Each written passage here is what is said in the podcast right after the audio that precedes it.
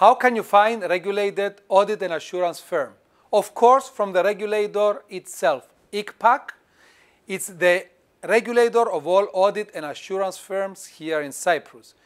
It regulates and ensures that all licensed auditors and accountants meet the highest standards of quality of work as prescribed by the Institute of Chartered Accountants in England and Wales, and of course the International Association of Chartered Certified Accountants. How can we get there? We go to their website, okay, and we press the members index and you can put there in the search button the name of the audit and assurance firm that you're considering of hiring. If they're not there, it means the suggested people or the person sending you a quotation are not licensed to provide either accounting or audit firms. An important point is that accounting services, like anywhere in the world, I believe, are not licensed. So anyone can provide accounting services. Even the owner can prepare the accounting records for their own company. Of course, accounting is very complicated. Even us, it's our job and it's very hard to recruit and train accountants. It's very hard to find people who understand accounting. There, that is why the regulator also licenses audit and assurance firm for accounting services which is an extra qualification, let's say an extra, an extra credential, which certifies that we know what we are doing in the accountancy terms and in the auditing terms, and of course, in the taxation spectrum. So, now that we've seen how to find the regulated audit and assurance firms, let's talk about the fees, which is our next slide. I believe this is a fair representation for small companies, for companies that don't have heavy operations here in Cyprus. You have created your company and now you're fishing for fees. How much I need to pay my accountant, my auditor, to maintain the company, to make sure that I'm not going to run into any adventures. I don't want a cowboy. I want a serious firm. I want a firm who will notify me about taxes, who will pay the taxes. I want to sleep at peace in the evenings. Not all companies are the same, so this is something that we use. Maybe other firms use something different, but we, we need to classify your firm in terms of size because your size and the complexity of your work depends on how many man hours we will spend in processing your records, reconciling your bank account, reconciling your debtors and your creditors, preparing the VAT returns, letting you know how much your VAT is, ensuring that it's paid on time, etc., etc. So we have dormant companies. These are companies that haven't traded, they just created and they don't do anything. Number of invoices, zero. Employees, zero. The fees there are 450 euros plus VAT. Then we have small company one and small company two.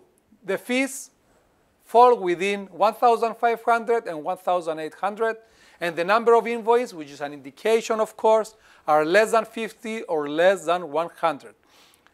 Then we have normal companies, which is the norm. This is a company that does have some volume, have one or two or three bank accounts. Every month it has 15 or 20 bank statements it requires assistance from our accountants. It inquires by email, by phone calls, and the fee range is up to 3,000. Larger firms go up to 5,000 and more than 500 invoices, the fees go significantly higher.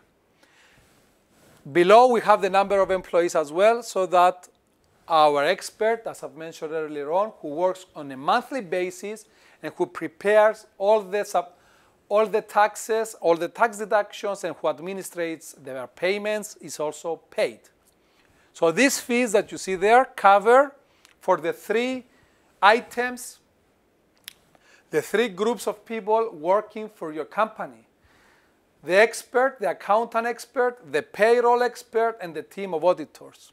Is this expensive? I don't think so. As you can see, this is an indication. Some of the, the above fees include the below services. Okay? And what we charge as a firm are the following fees for ad hoc services. All this can be found on our website, cyprusaccountants.com.cy. As you can see further down, different fees apply for different specialization. And this is normal. This is how an experienced, fully licensed audit and assurance firm charges. And this is because it has to support its experts, it has to train its experts, it has to send them to seminars, it has to eh, perform internal trainings, they need to be experienced enough so that they have a full understanding of the implications of tax, of VAT, of any directives that just were announced by the European Union, etc., etc. These are the fees I would expect as normal. Maybe other firms should charge 50 euros less for an ad hoc task or 25 euros less or more. Maybe other firms may have 200 euros difference, 300 euros difference. It's all relative because you're not buying a Coca-Cola tin you're buying a service, you're buying the support, you buy the knowledge, not only the tax knowledge, not only the accounting knowledge, not only the payroll knowledge, but the operational knowledge and the knowledge of the owner of the audit and assurance firm because the owner of the audit and assurance firm can advise you to do two things which can save you thousands in taxes.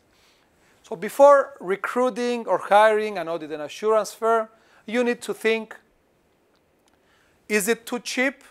Does this guy not know what he's talking about? How can he make money if his fees or her fees are so low? Do I feel security with them?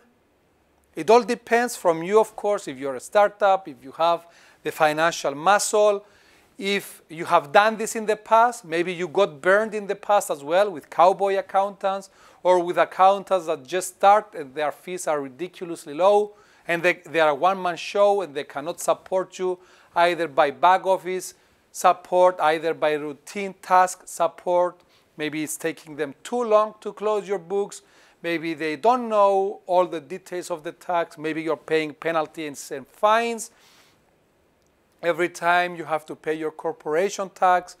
Maybe your accounts are not filed every other year or 12, within 12 months after your year end, and you end up paying several thousands for late submissions in penalties and fines. This is reasonable. Plus or minus is reasonable, and you, I believe you should take it as a benchmark. If you don't want to onboard with us as clients, that's fine. We have plenty of clients from everywhere in the world. But I strongly advise you not to take the cheap route because the cheap route will cause you troubles.